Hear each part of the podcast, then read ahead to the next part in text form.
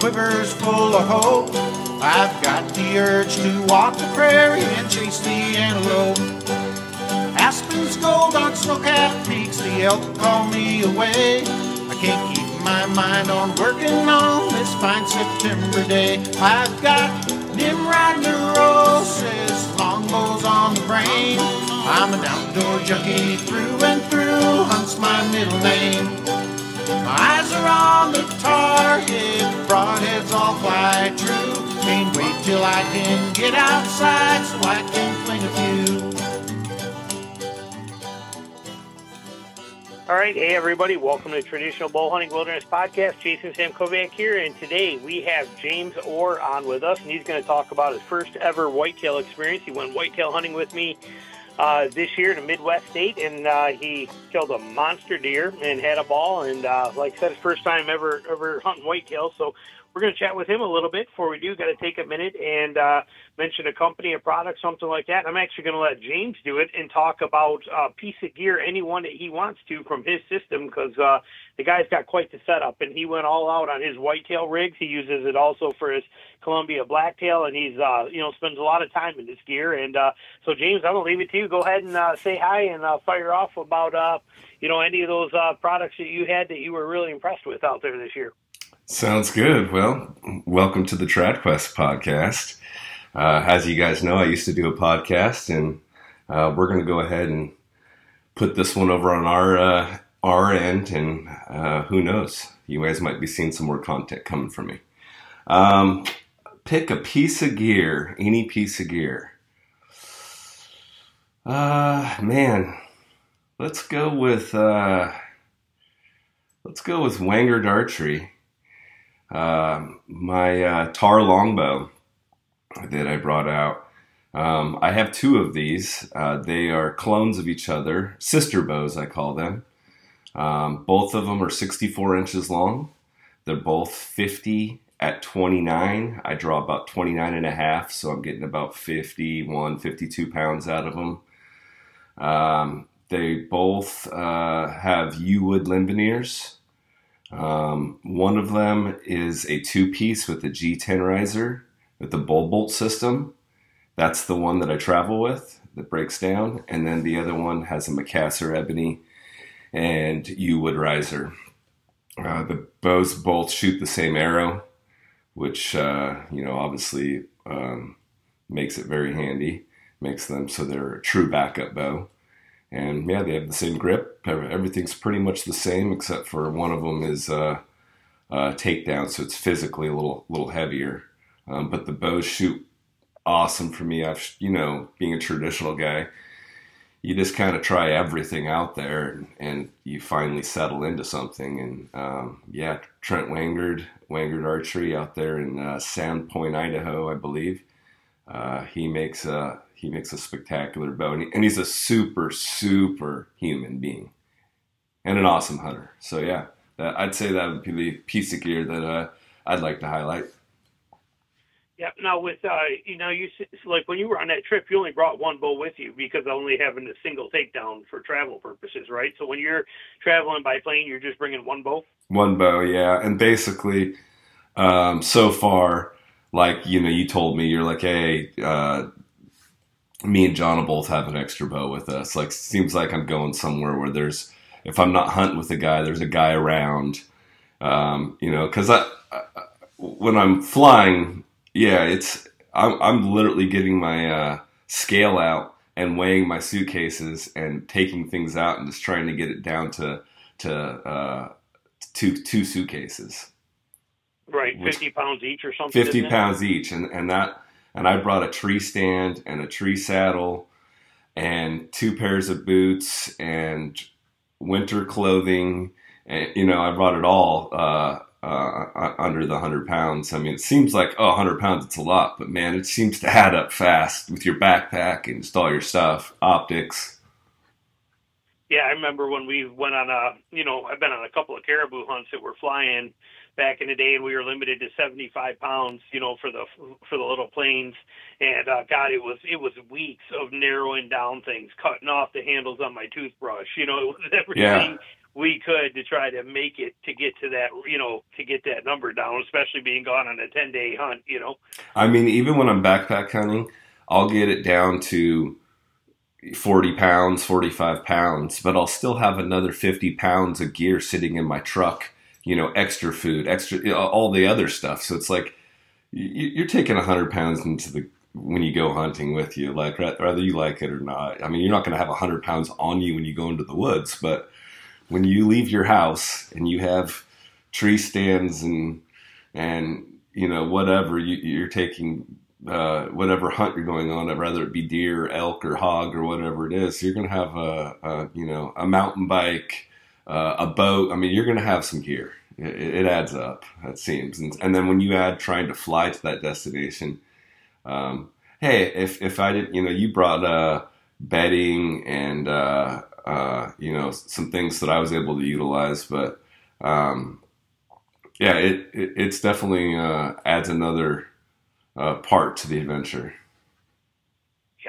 And you're right. My truck's like that too. You know, during the hunting season, I got a duffel bag in there with spare parts. I got a little uh, pouch in there that's got all my spare batteries and all the spare headlamps and all the stuff in case you end up being out there for eight hours at night tracking and all extra gloves and extra, you know, game bags and you know, it's just stockpiles. You know, just you know, there's just no way around it. And then when you got to leave to go somewhere and you're limited to two bags, man, it's hard to narrow that stuff down what you want to take.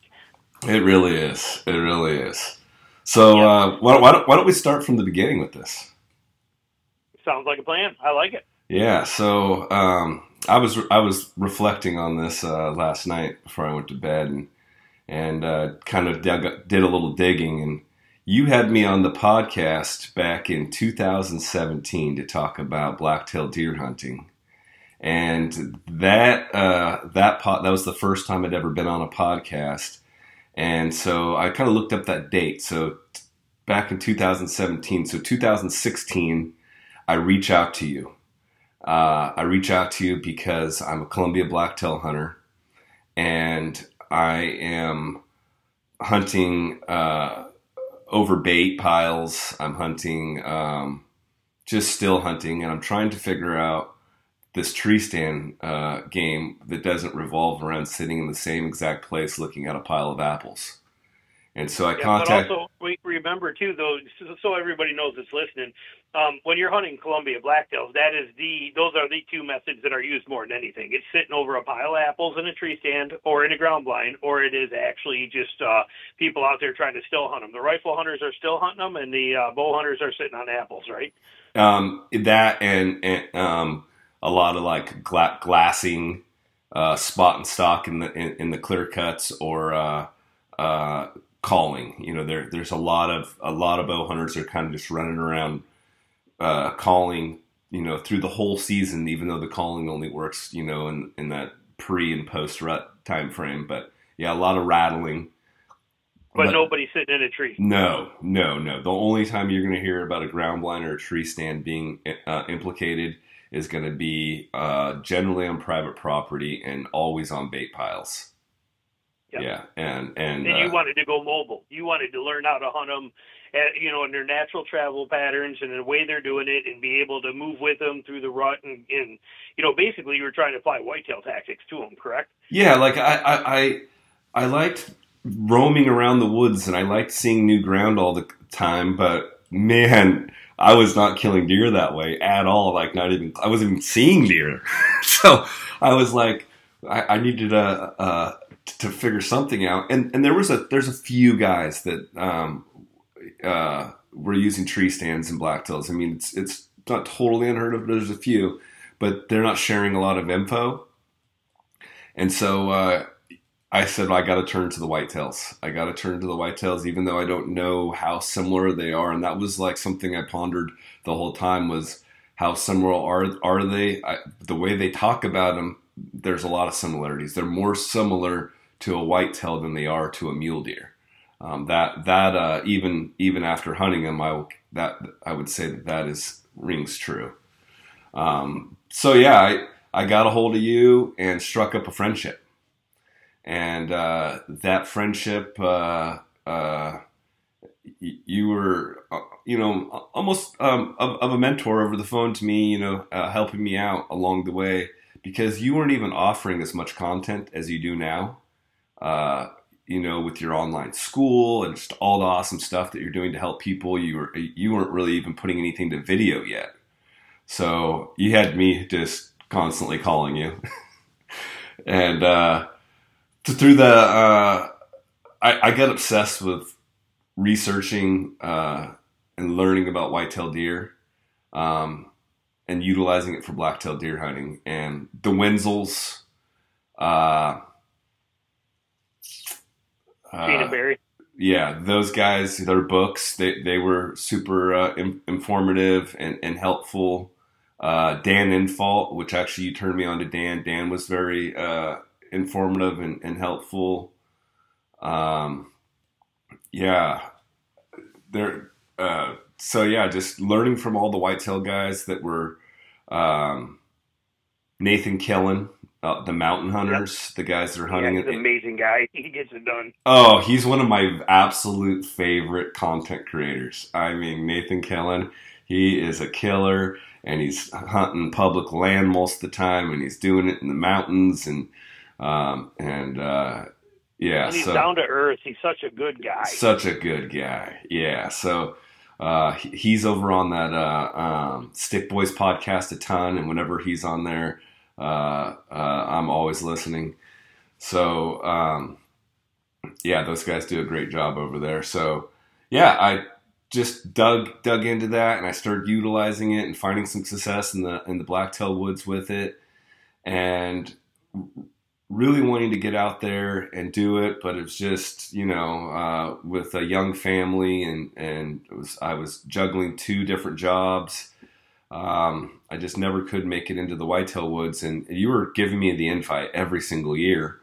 And finally, I called you up and said, "Hey, man, let's do it." And you're like, "Okay, well, I'm hunting 17 states this year. I, I don't know how many states you hunted this year, four or five, but you let me uh, join you in one of them, and and uh, yeah, it it it uh, it was life changing. I, I, think I told you when I came back to the truck uh, one one night. I said I can't live without this, and you said what? Yeah. And I said this is something I can't live without. Uh, you, you know what's interesting too is uh, actually where our camp was, where where you know where we had the tent set up at, was the exact place where I was sitting when you actually called me up one night when I was there by myself. John couldn't make it out there that year. He got he had stuck at work and couldn't come out. So it was I was there by myself, but I was in that same exact spot that we were in is you were calling me, talking to me about going, Hey, I think I'm gonna start a podcast. How do I start a podcast? When you were starting up oh, yeah. I was actually in camp in that place after hunting one night wow. and we were talking about all that. Wow. And that was uh yeah, seven, eight years ago. Uh, yeah, yeah, and and yeah, and, and, for anyone that doesn't know, Jason bringing me onto the show, uh, giving me a bump uh, to do a podcast. It there's no, it would have never even he birthed it. So. Uh, you know, uh, any, any, of you guys that appreciate that content, you know, you can thank Jason because he definitely uh, he gave us the nudge, and um, so and I I've been talking to Bob a lot lately, and and uh, we are are going to start putting podcasts back out. Uh, we both got incredibly busy over the last year and a half with career changes, and Bob had a new, his wife had a new baby, and we just uh, got bombarded in life. Um, I had a, a, a mother-in-law that got very sick with cancer, and and we lost her, and just we just had a boatload of stuff going on that pushed the podcast to the back burner. But we do miss it, and we've had a lot of requests, so you guys look forward to seeing some of that in 2024. Yep, and people don't understand it. It's not like I mean nobody makes any money or any real money on podcasting, and there's hours. It's not just one hour or two hours of recording, especially the way you guys do it, where it's interview based, like how this is.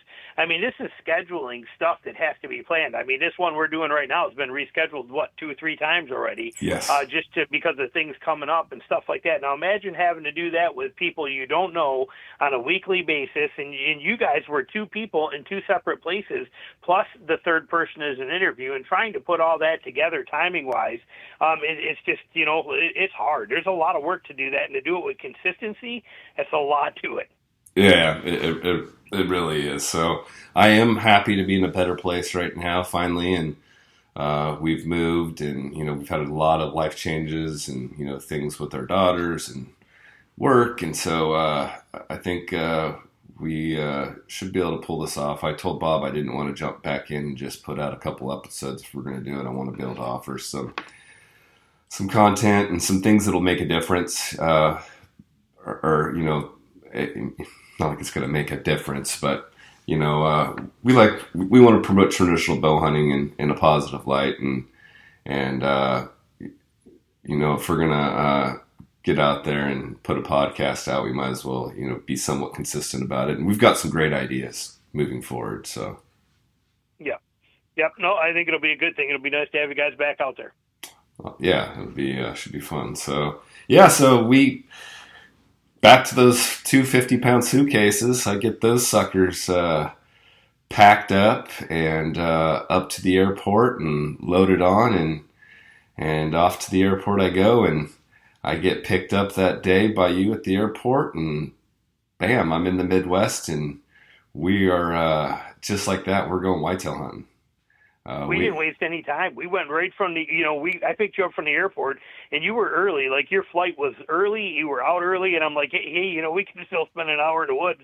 You know, you're like, let's do it, and we were. I mean, yeah. we hit the, we got back to camp, and you threw your bag on the picnic table and started throwing gear together, and uh 20 minutes later, we were heading to a tree stand. That was it. That was it, and then we were we were going, and it was really cool because we've been friends for eight years, but we've never met each other um, yep. in person. So we, you know, it was cool getting to you know just chatting and and uh, you know you have that sensory overload when you're in a new place.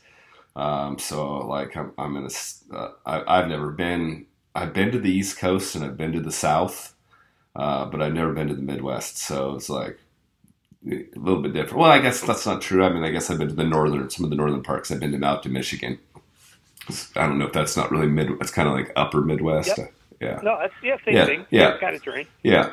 So uh, yeah, it was it was I had a ton. I mean, I'm a student to the game, as we kept talking. Like when I talk about I'm a student to the game, to Whitetails, I've consumed thousands of hours of podcasts, thousands, because my job allows me to listen. A lot of things I do, I'm on the road a lot, or I'm working by myself in a lot of places where I have earbuds in. I have listened to thousands and thousands of hours of content around whitetail deer hunting, and I've watched hundreds and hundreds of hours on YouTube on whitetail deer hunting over the last eight years. Um, and mostly, I'm you know I'm looking at that public land, do it yourself uh, type hunts, mobile run and gun, mobile yep. run and gun type hunts.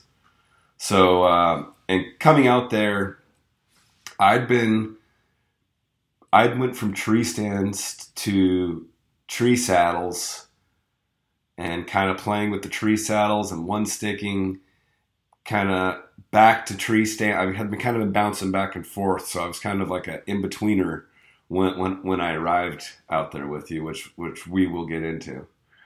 Um, so yeah, we packed up the gear and and uh, headed down and kind of got the first night sit, and uh, it was just kind of like you said, we, we didn't go in real deep, but it was nice to just kind of go through the routine of, uh, uh, you know, getting up into a tree and whatnot.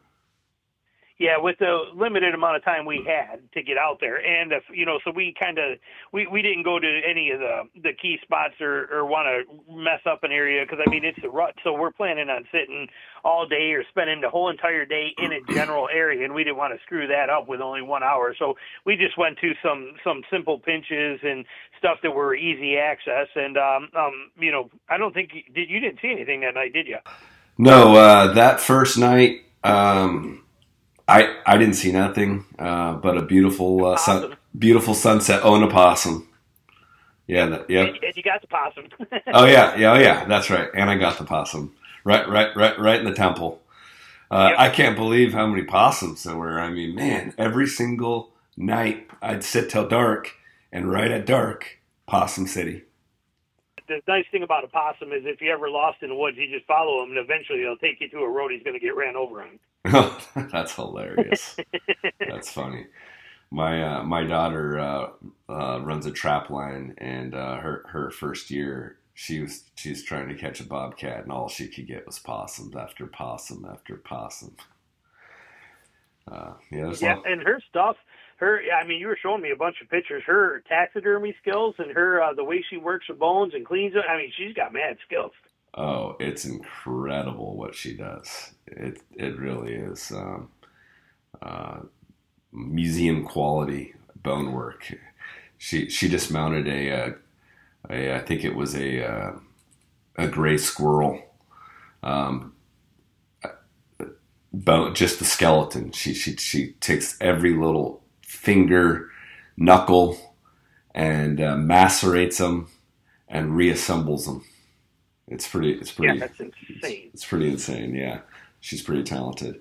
So yeah, first the first night was was just kind of going through the motions, and uh, we got back to camp and you know just kind of ran through the gear, uh, made some game plans, uh, looking at the maps, trying to figure out uh, you know what the wind was doing and uh, what our plan was for for the next day, and um, we were up at 4 a.m. and getting after it. Yeah, it was pretty uh, pretty different here compared to where you are over in, in Oregon. To, you know, getting out there that early. I mean, terrain to walk through. Because, um, like I said, you hadn't seen much of this other than that one hour, you know, on stand that one night. But that next day, we, you know, the spot you picked was quite a ways in there and walking through there in the dark and getting to see this new country for the first time, setting up your stand in the dark, and then when daylight breaks, you get to see what's around you. It's a whole different world, isn't it? Uh, yeah, it really is. And and I've done it uh, for blacktail hunting, but but I'm used to that habitat set. Uh, so yeah, it's totally different. And I I get down in there and that morning and I'm, you know, kind of just reading the sign and I head down there in the dark and I notice, uh, you know, I'm, I'm, reading the sign and trying to figure out where I, where I want to set up. And uh, I, I kind of learned this from you and, and some of my other buddies that I hunt with uh, that you can go in there with a really bright headlamp and it really doesn't uh, uh, bug the deer at all. And it makes it so you can read the sign a lot better. And so I just kind of light it up and I'm like, okay, well, here's a, kind of a good trail here. And there's this good ditch behind me, and I feel like my wind is going to drop into that ditch and kind of push out around that field, and and uh, so I was like, this this should be good. So I, I start setting up, and and I and I one stick, so I'm. I've got my tether on there and my one stick, and I'm getting ready to make my first move, and I'm I'm I'm actually in about gray light, just about in gray light, and I look over, and there's a a buck with a doe, 60, 70 yards away, just not running away from me, just moving away from me. And I'm like, here we are, here we go. So uh, it was pretty incredible that first morning. I, I, I got up into the tree, um, had already seen a buck and a doe.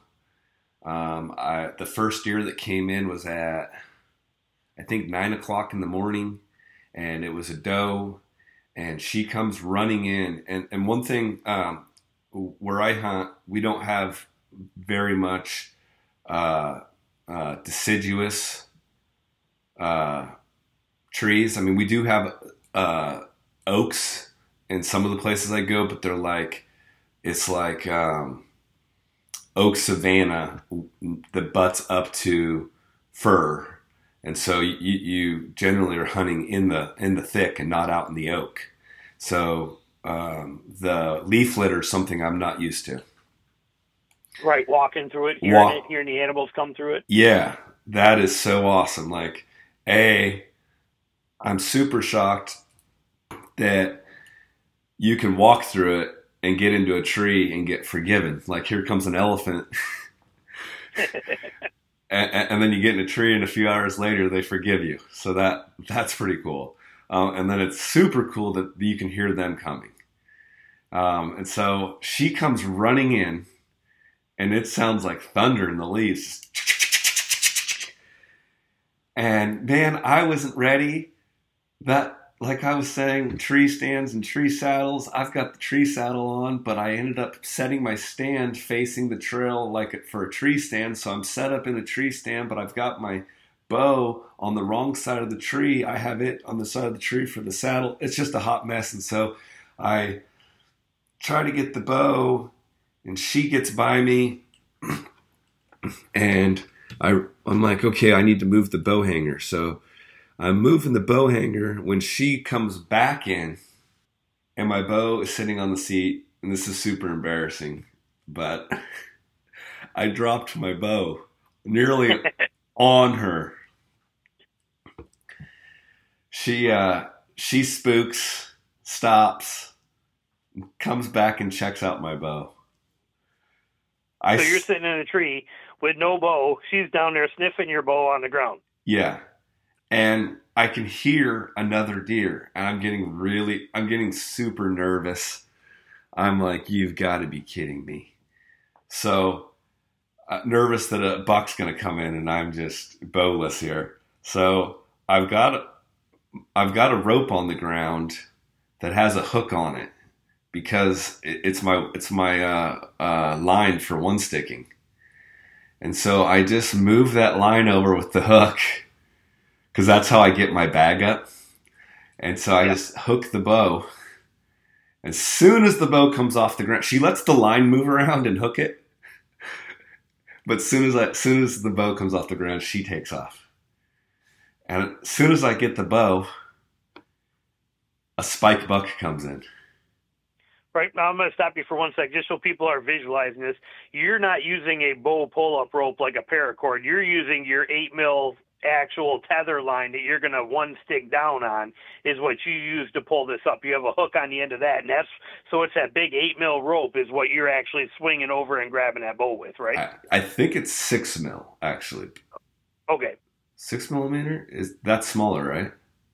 Yeah, six is smaller. Yeah, yeah, I think it's six, but uh, okay. but but but yes, um, that is uh exactly it. So. Um, Spike comes in.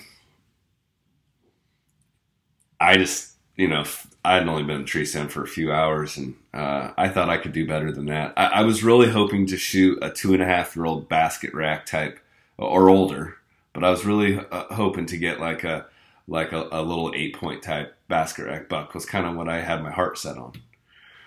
Um, so I let the spike buck go, and he was really killable. Like he hung out like spike bucks do, uh, at least like how blacktail spike bucks do, and and uh, was kind of like, hey, look at this is my left shoulder.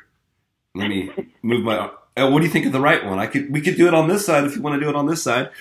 Uh, so yeah, he he went on, um, and I I started noticing though, I was on this uh, I was in this wood lot, and there was like I had a I had a field a hayfield out uh, to the north of me, and then I had a uh, to the south of me. I was in between this little brushy meadow that had some um, uh, cedar thicket. Cedars. Mm-hmm. Yep. In there, so it was kind. Of, uh, on the map, it looked like it would be like an opening, but it was it was a brush, a little brush pocket, and it was a um, uh, habitat change, so you had edge there, um, and so uh, I was noticing deer were coming my way and then cutting off and working the other side of that edge and, and they were going out around the south side. And so that that morning i observed another two good bucks uh, moving around that edge. And i did attempt to talk to talk to them to uh, call to them. And um, i did have one of them come out and, and show a little bit of interest but didn't commit um, and that morning, I think I'd seen four bucks. One, two, three, four, five, including the spike. Uh, five bucks, two does uh, on the morning sit. I came down out of the tree because the wind had switched and uh, wasn't favoring me anymore. And I moved uh, uh, two, three hundred yards to uh, another woodlot pinch off the side of a creek. Um, and that evening, I didn't see anything but some possums. So, but think about think about that though too. I mean, so you saw five bucks in the doe in one morning sit in the Midwest. Uh, when's the last time you seen five bucks in a doe in Oregon? I've never seen five bucks uh, from a tree hunting blacktails. No, no. Yeah, matter of fact, a whole different world. Matter of fact, I had I'd been hunting blacktails before I came out, and I had uh, I had like 30 hours and I had seen one buck with a doe at, at 28 hours in, you know, after, you know, hunting a bunch of evening hunts and they weren't even in range. And I was like, I remember I told you, I was like, oh man, I had an awesome buck and a doe come by at like 60. And you're like, well, that ain't going to do you any good. And I'm like, yeah, but that's a win. And you're like, well, what kind of win is that? And I'm like, oh man, for blacktail hunting, it's a win. just seeing them, just seeing them, uh, uh, you know. So um, I, I, definitely found that that whitetails, uh, uh, when the rut is going, will let their guard down more than a black-tailed deer, and uh, they will uh, come out and and move around in daylight hours and even come out of the brush, which uh, makes me like them so much. yeah, and there's in the density, the deer numbers. There's so many, so many more of them. You know, whitetails. Yeah, it, and I was thinking about that. Um, it when I talk about blacktail hunting, to be fair, there are places um, that I can go to. Uh, the the southern part of our state has high uh, uh, deer dens- has a good deer density and has a good uh, uh, age structure. And so when you do go hunt a blacktail down there, you're more likely to see a deer two a day. You're to see rubs. Uh, you're to see sign where you hunt them in these low deer densities, which most of the uh, blacktail have ranges like. It's gonna, and, and then also you're gonna have more elk in those areas. The elk is gonna, they're gonna trample all the sign, and uh, and, and that southern part, that more southern part of the state, has got the oak savanna. It's a little more open, and so you you can hunt places for blacktail. What I'm saying that do have uh, better uh, age structure and better uh, uh populations where it's more doable. But for the most part, yeah, I'm hunting places where man, you just it's a tough hunt. Right. So I am like jazzed. I'm like that that first night. I'm like, okay, like this is. I know this is going to come together.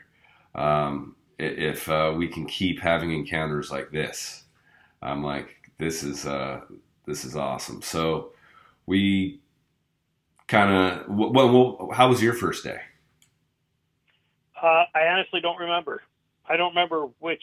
Um, I don't remember what order, what how things were rolling into, and I honestly, um, I don't remember because I got into camp a day before you did. Um, I saw, yeah, and I was covered. I well, I, I only saw two bucks that first day, but it was one of them was an absolute monster. I got in a video, you know, all my videos I put on my my Patreon thing, but I uh, I saw an absolute monster while I was hanging my sticks on a tree. I wasn't even off the ground yet. I just put my first stick on a tree and looked over, and at 25 yards there was just uh, absolute beast of a deer standing right there and I actually like dropped my uh um you know my bow pull up rope and all my stuff was on me right there, grabbed my bow and nocked an arrow and was hoping I could get a shot at him right there. That was my first time in and uh um you know never did. Then I sat all day and I only buck I saw was or the only thing I saw that night was another big buck, probably that same one came right out of that area. Again walked by me twenty five yards. I can't shoot that far. So um had to let him go. But uh those were the only two things I saw that first night. That I was there. That night, the first night you were there, it was pretty neat to just. Uh, and I don't remember how many deer I seen, but uh, I was sitting and stand getting your text messages, which were I was laughing. You know, you're like, oh my god, there's so many deer. Oh my god, there were deer when I got in. Oh my god, there were deer when I stood up. You know, I dropped my bow. There's a deer looking at my bow right now. yeah, so uh, definitely an adventure. So we get back and, and we come up with a plan, and I was like, man, I'd I'd really like to uh, make another play in the same spot, but but make that adjustment, uh, hundred yard adjustment to the other side where those bucks were slipping by, and you thought that that would be a good idea, so uh, that that was pretty much my game plan for the morning, and so we uh, we showed up there uh, bright and early, and we showed up to the parking lot wouldn't say it was full, but there, there were there were people there this day. This is public land. There's a lot of a lot of people, and they're all coming from other states. It's uh, it's it's typical rut vacation. It doesn't matter where you are, you know, in the Midwest. If it's if it's during the month of November and it's public land, there's going to be people from all over there, and that's what we kept encountering. Yep. So uh, we decided to stick with the plan, uh, and uh, I packed up my gear and headed in and I get down there, uh, hiking in the dark, and I, I get almost to where I need to be, and I see a headlamp come on, and I go, oh, shoot.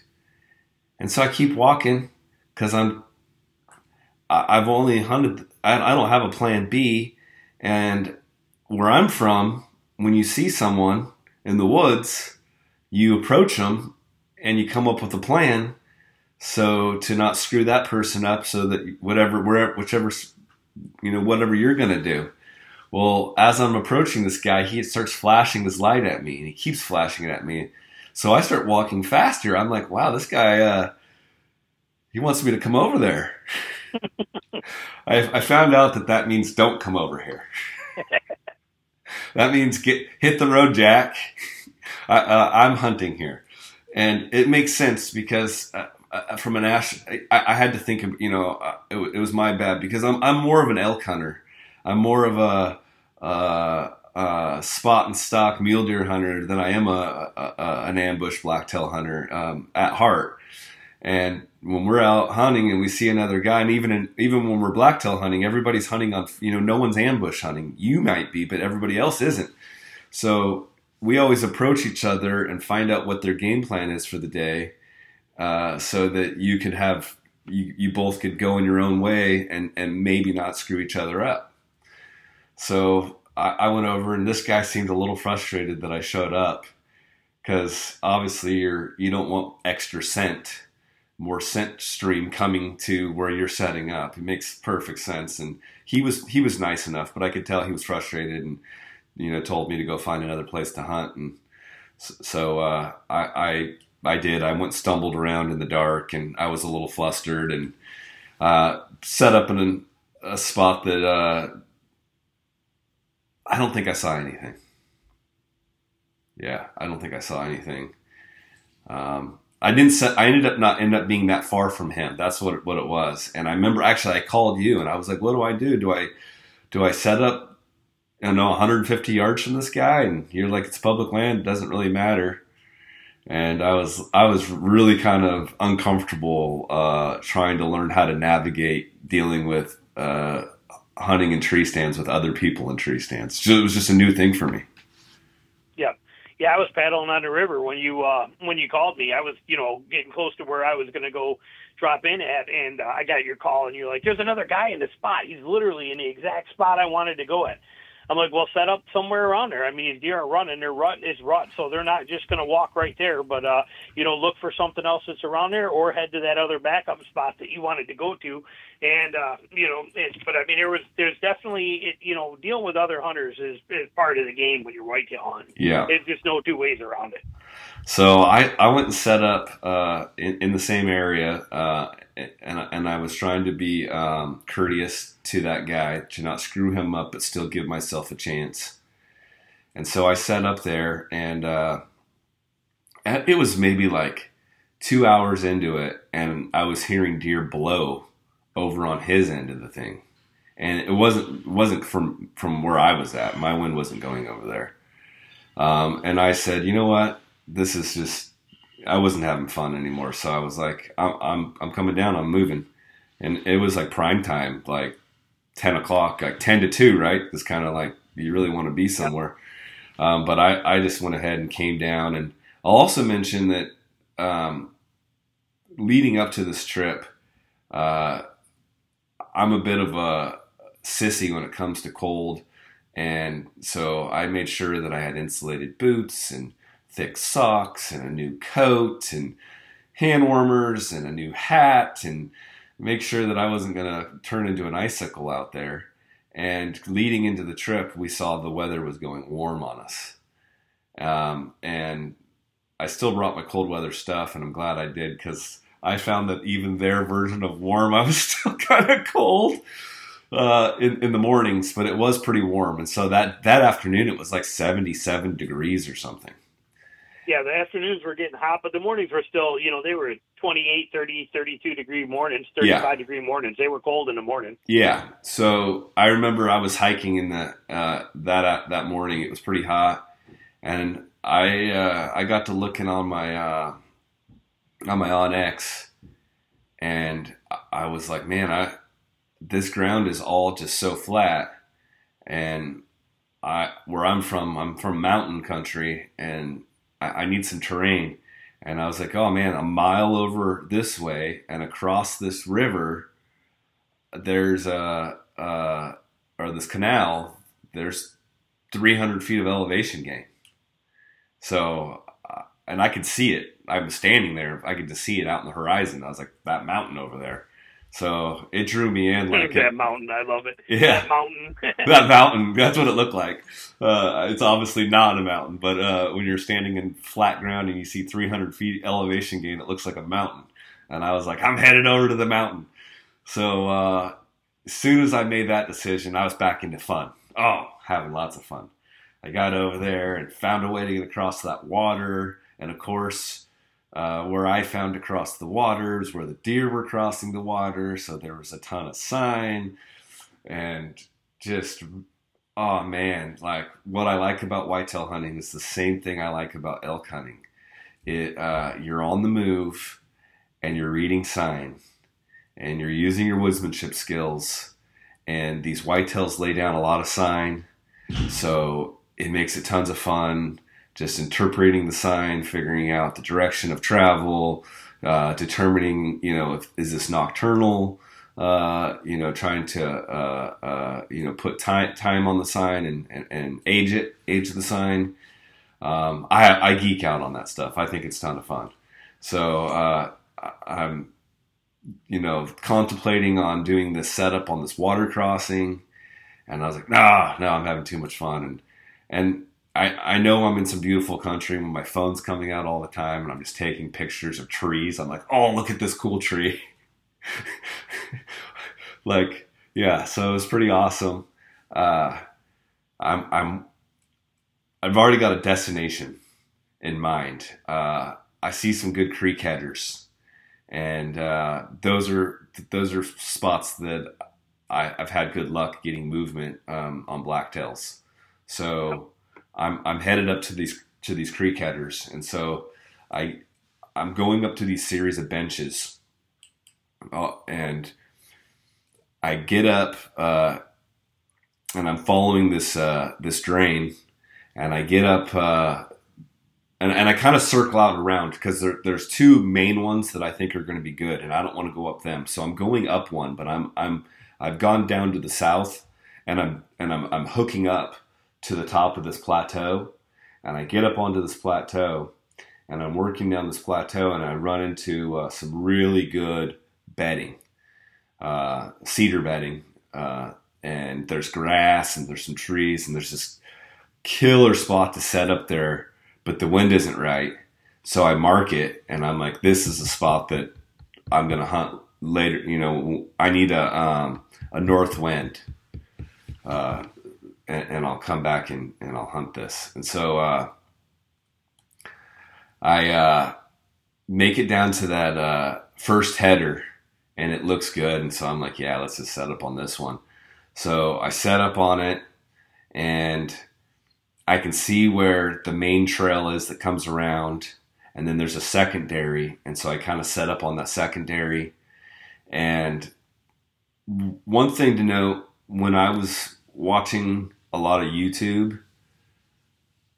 I'll hear guys talk about high stem count and hunting in the thick, and then I would see the video, and it would look like I, I, I was having a hard time relating because this deciduous leafy country, when the leaves are off, there is a lot of stick stem. Yeah, yeah, but there's not a lot of brush, and and uh, when you take a picture of it on your phone or you look at it on video, it looks like pretty open but when you're actually physically there, it's pretty thick. Um, it, it, it, doesn't do it justice when you see it on. Uh, uh, it's real sticky. It's real, real stick, sticks everywhere. Sticks everywhere. Very sticky. Yeah. And so I'm sitting there, and this is a highlight. This is one of the highlights to the trip. I'm on this creek header. Um, got good good wind the way I see, you know, I, I see this, this, uh, if I got a deer buck coming in, he's going to be coming, you know, from this trail. Like that's how it's going to happen. And, uh,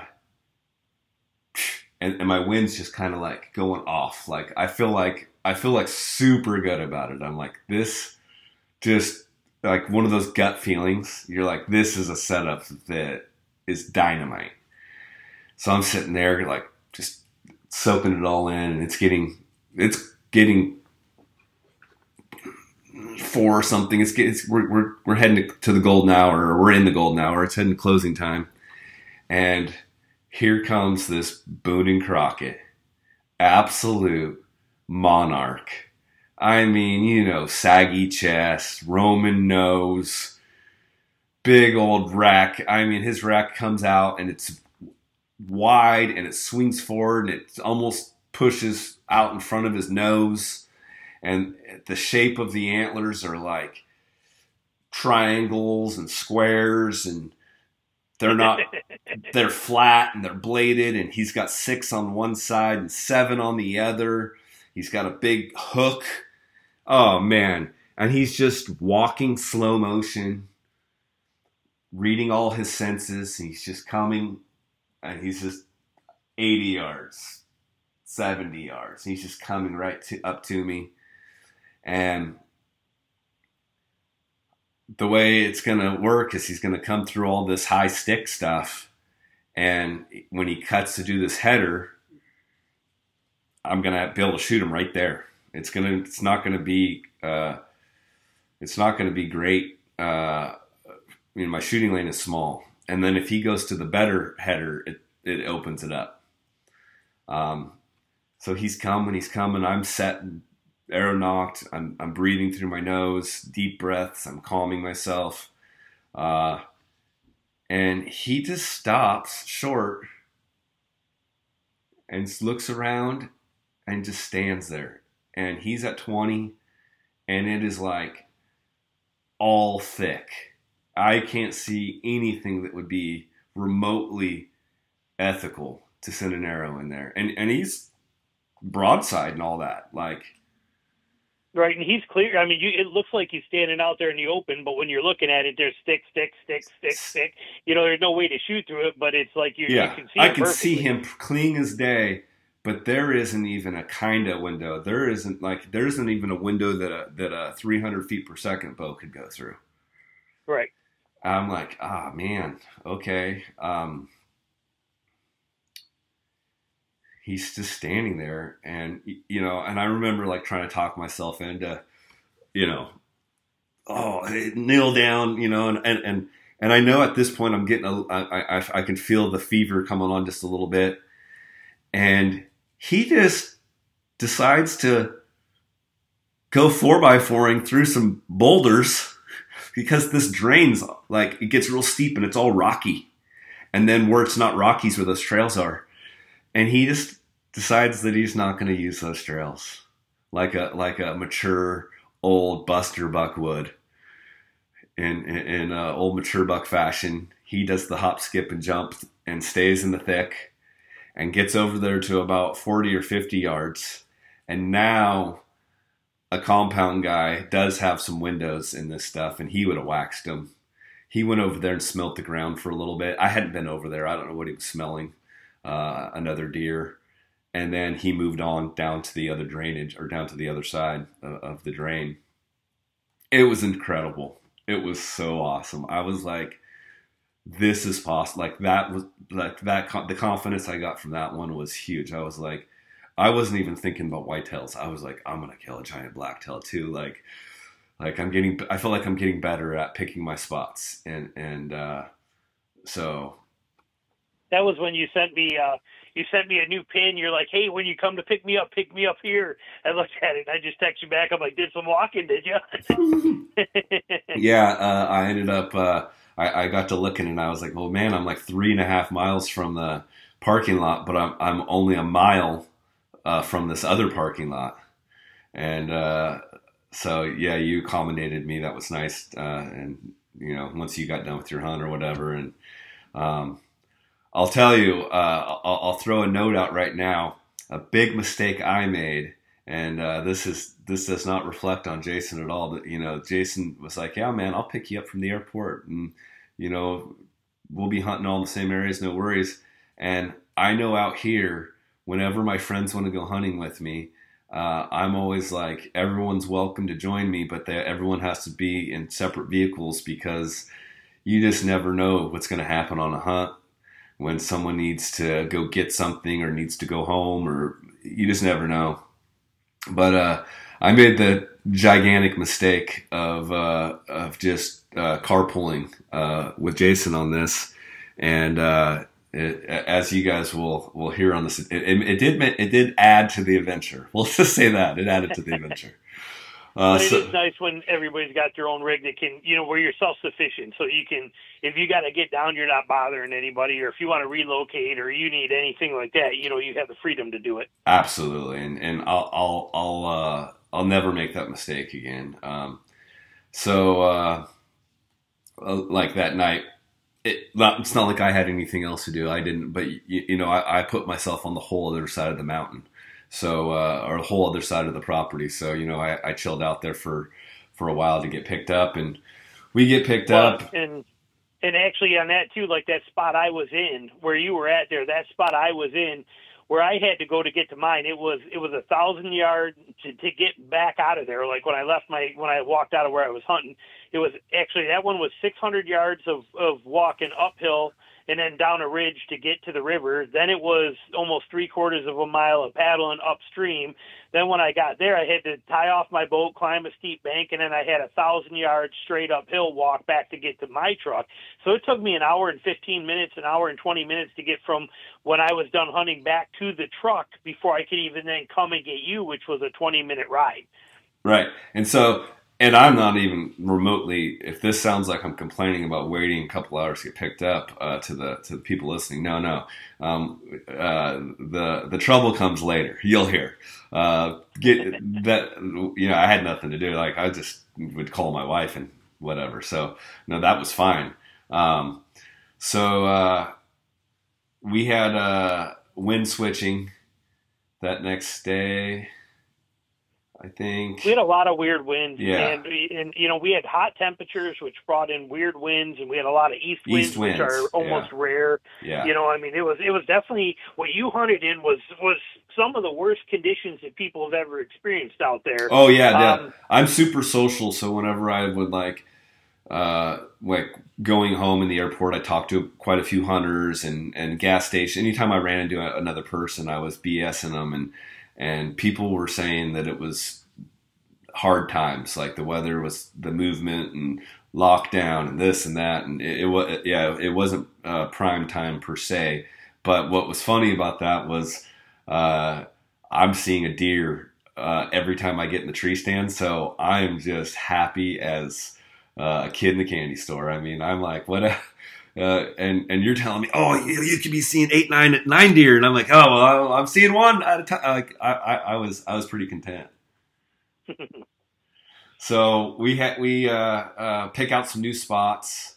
Um, uh, you sent me cyber, to cyber scouting. We were all that, Yeah. when when you say pick out new spots, we weren't we don't we never actually ever went into the woods and scouted around and looked for the most part, other No. than like what you just did when you were like, well, I'm moving, so you scouted into a new spot. But otherwise, we were picking every spot basically while we were sitting at Texas Roadhouse.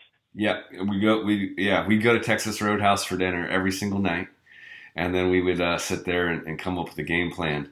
And so yeah, you go in in the dark with the bright headlamp, and you read sign, and you check the wind, and uh, you uh, use your gut. I, I, I- I- man, it seems like your gut has a lot to do with this. Uh, I, I'm following my gut the the whole time. Um, so I get dropped off uh oh dark 30 heading in there. Um this is uh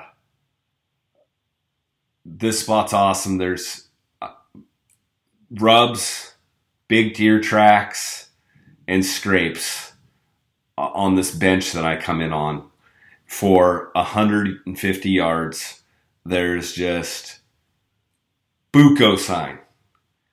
And I come to this massive scrape with like three other scrapes on the side, and there's this little ditch, this little uh, not ditch. There's this little draw. This like a a lot of the topography out in this country because it's very flat.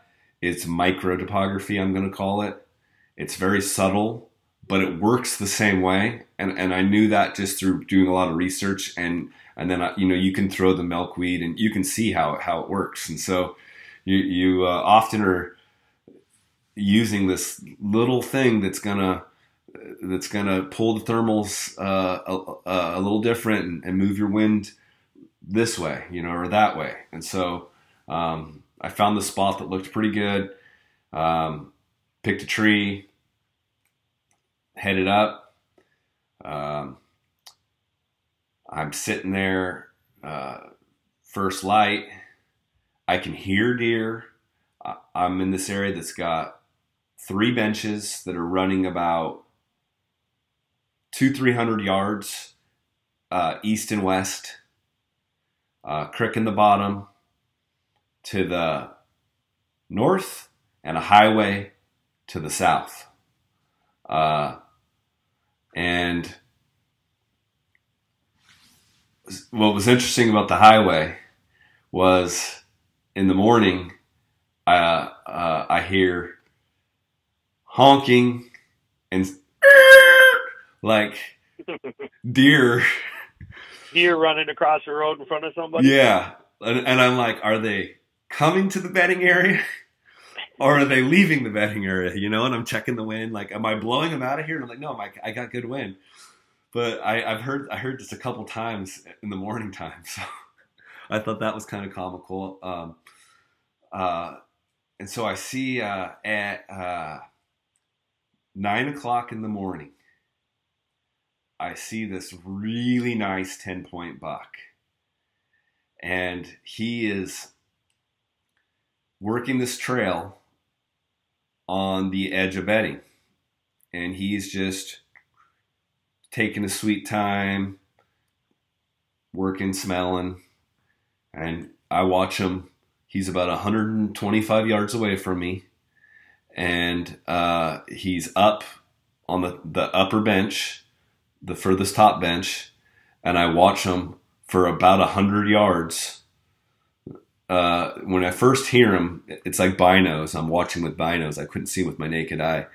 And, and I'm watching him, and he works his way right on by me at about a but the closest he comes to me is about a uh, about a hundred yards, uh, and he works his way down this bench, and I hear him, and he goes out to the point, and he beds. I don't see this, but I hear it, and I'm like, I'm pretty sure he is bedded out there on that point.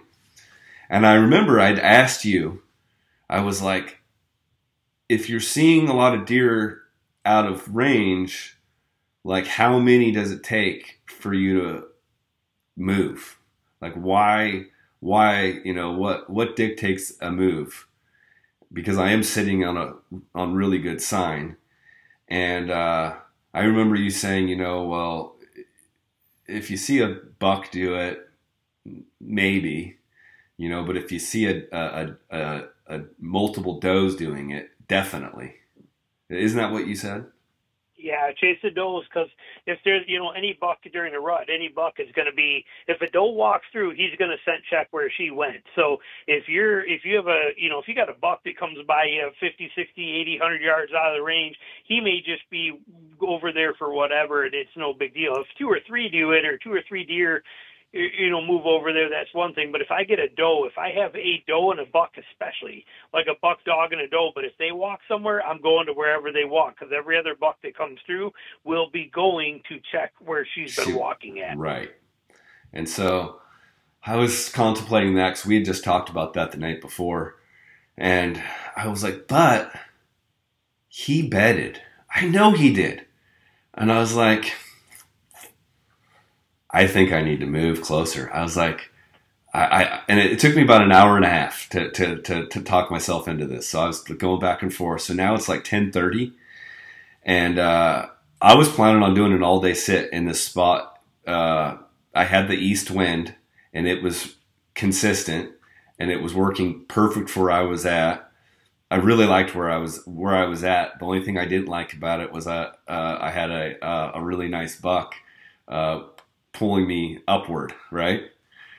And, and, and actually to pause you there for one second, just to put it into people's perspective, you know, moving stands is, you know, you got to figure you're looking at, um, you know, if you do it super fast, it's a 15 minute deal. Okay. If you do it, you know, if you do it at normal speed, it's a 20 minute deal. If you take your time with it or you got to pick something or change something, it's a 30 minute deal. But to take 30 minutes out of your hunt during prime time, wander around on the ground, know you're going to walk over there, know you're going to make a little bit of noise, to go through this pro, to convince yourself to, to you're going to find a half hour time frame in there to pull this move off without screwing things up or getting busted or risking having a deer come through see you is a really hard decision when you're in these kind of places during the rut. It really is. And for me, I timed it because I was doing a lot of up and down. And it takes me 30 minutes, exactly 30 minutes, once I've picked the tree, to be super quiet to, to, to pretend like I'm setting up on a deer right next to me because that's how I set up every time. Because uh, I'm setting up in the dark. I, you know, like the first time I set up, I had deer 40 yards. I had a buck and a doe 40 yards from me the first time I set up uh, uh, over on this hunt. So it takes me 30 minutes uh, to, to go super slow. When I say 30, that means I'm up, the backpack's up, the bow, the bow hanger's in the tree, the bow, the arrows I'm ready to like I'm back back to hunting. It takes me every bit of 30 minutes. And it takes me 15 minutes to get out of a tree and pack up. And it takes me So you're looking at almost an hour. You're looking at an hour time frame long yes. to get reset up. Yep. Yes. And uh so I'm like, I'm gonna lose an hour here, and I'm gonna do it in this like spot that I could very well get busted in because I'm hearing deer up in the bedding area to to the east moving around, uh, and I've got this buck uh, on the west point bedded. So I'd seen this tree. I remember this. I remember I seen I I remember I I seen him walk by this tree and stop and hang out by this tree and then go up and head into the bedding. And I looked at that tree a bunch with my binos, and everything about that tree looked good. Like as far as me being able to get into it and not have to cut limbs, but it also had it offered cover, and it looked like you know it had some shooting lanes uh, avail. Like it just looked like the right tree because I was trying to pick the tree from the tree I was in. I didn't want to go over there and and uh, wander around. Sure. And and this tree was a, actually in a, a straight line. It was just straight up the hill to me. It was just right in front of me. So, and, and, I liked the way the what the wind was doing in the tree I was in, the way it was hooking off the way it was. I was like, I think that that would work good for me. So I made the move, um, and uh, yeah, twelve o'clock. Uh, I, I, was uh, back in, back up, ready to hunt. So I, I think I, I, made the move at eleven, and, and at noon I was uh, back in the tree, and uh, I sat there uh, all afternoon. Um, I seen a uh, raccoon. Man, the Midwest has booner raccoons. I mean, they are du- double size. Those corn fed. Jeez, holy moly. Um, and uh, I had a uh, bobcat come out, and she was uh, going up to these little holes in the rocks because there was like kind of like this rock rim uh, by me, and she was dangling her paw on these holes, like trying to bait uh, mice or something to come out of the holes. She was out, out on a little on a little hunt. It was super cool. I filmed her on my phone, and uh, I was like, well, um, you know, really listening, and nothing was really happening. And I was starting to think, man, uh, if something doesn't happen soon, uh, this is not going to happen. And right as I thought that, I heard him get out of his bed. I heard, I mean, literally, just cl- clear as day.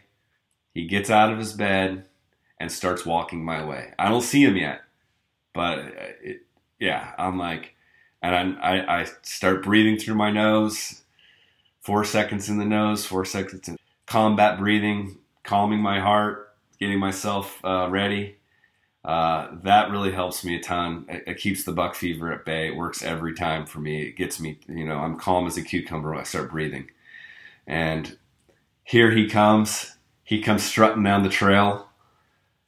I, I'm like kind of in awe. I was like, holy moly, like I literally those antlers come through the come through all that brush. Yes, it? it is, and, and and I'm like, I can't believe like this buck beds them in the morning, and I just stay here all day long, and now he's just coming right out. I'm like, this is like a like a whitetail dream. Like th- these are the these are the stuff that I see on the on the on the um, YouTube channels, and uh, it's happening right now. Like right right, I'm I'm, I'm the guy. I was like, this is so awesome. So he's coming. He's taking a sweet time, man. Like he is just smelling and just bebopping. And man, we were getting into closing time. He's and this trail, it's 20 yards.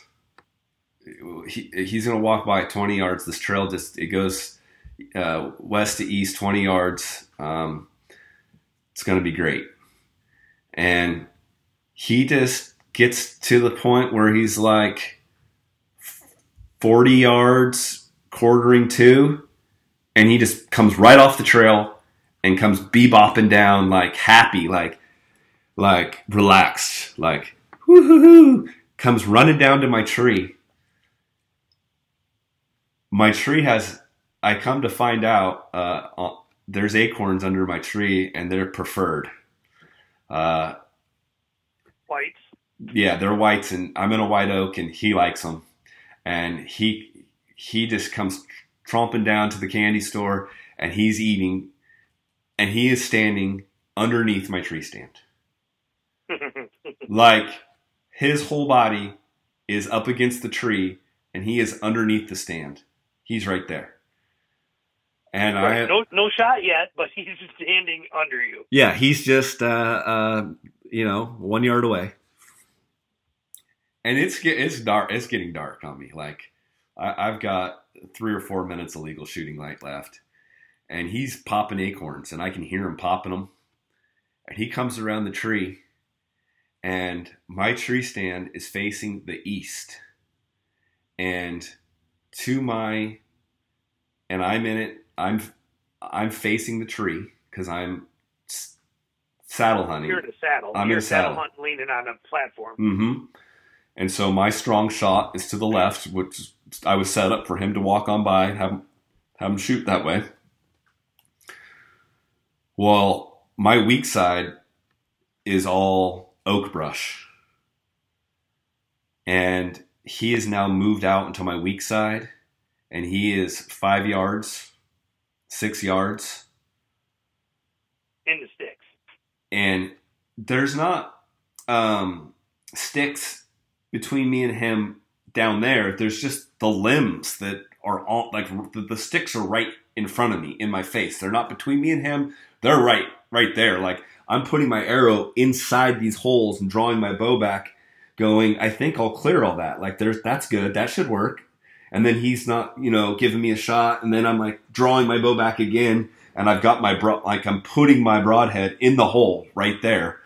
And when I shoot, it my arrow just hits one of those little limbs and pushes my arrow off about three feet to the right, and it goes into the ground. And he, it he hears it, you know, hits the ground, and he runs about 20 yards off, stops, looks back, and then just walks away. And I'm out of devastated. your life forever. Yeah, dude, I'm devastated. I'm like, oh my gosh. And then and then the shaking begins, and I can't even get out of the tree stand because I'm shaking so bad. I'm like, oh my goodness, you got to be kidding me. And then I'm like, you know, uh, Jocko Willink, he has this uh, this YouTube uh, uh, video. If you guys should look it up, it's called Good, and uh, he'd say, "Good, good." means uh, I get to hunt again tomorrow. It means, uh, you know, uh, that uh, this is going to come together just fine. You know, and that, that was my response. That was my response all year with elk hunting. Every time it didn't work out, I'd be like, "Good, good, awesome. Uh, it's going to be better next time." So we went back to the Texas Roadhouse, and I think John does John join us this night? Yeah, John got there. That was what. Yeah, that John was there because he came in. Yeah, he came in and uh, that night. was Michael there that night too, or did he come in the next night? The next Michael night. Arnett came in too. He came in the next night. Yep, Yeah. hung out with us. Yeah, so so John came to dinner and we went back to the Texas Roadhouse and back to coming up with a plan. And uh, that night, uh, as I was sh- shaking like a leaf, I made the decision for the first time on this trip to leave my stand in the tree, and that I was going to return because I had the same wind, same east winds tomorrow, and uh, I didn't think that I boogered this buck. I know that he didn't get my wind and uh, I, I wanted to I wanted to get it get in there and give it another give it another whirl. Um, but I did I did come to the conclusion that even though my strong side shot was having my stand facing the east, that the way the tree was leaning and the way that brush was, man, I just I my gut once again told me that I should move that stand, and so I stayed in that tree that night. But I went ahead and I moved the stand to the opposite, to facing the west, before I got out of it. So I moved the stand and got down and uh, left everything in the tree. And uh, we went and had uh, dinner. And uh, that next morning, No, this was this was the morning, wasn't it? yeah, this is the morning. uh, we get dropped. I get dropped off that morning. Um, you know, our routine is we get up at four in the morning and uh, we're at a state park, and there's uh, hundreds and hundreds of camp spots at this place. It's a giant state park, and there's it's not just hunters. There's uh, uh, there's a lot of uh, uh, Campers. yeah, and, and some shady characters too that are kind of living there. Um, and uh, uh, so when you go to shower or, or uh, drop the kids off the pool in the morning, uh, you know you see uh, all sorts of walks of life in there.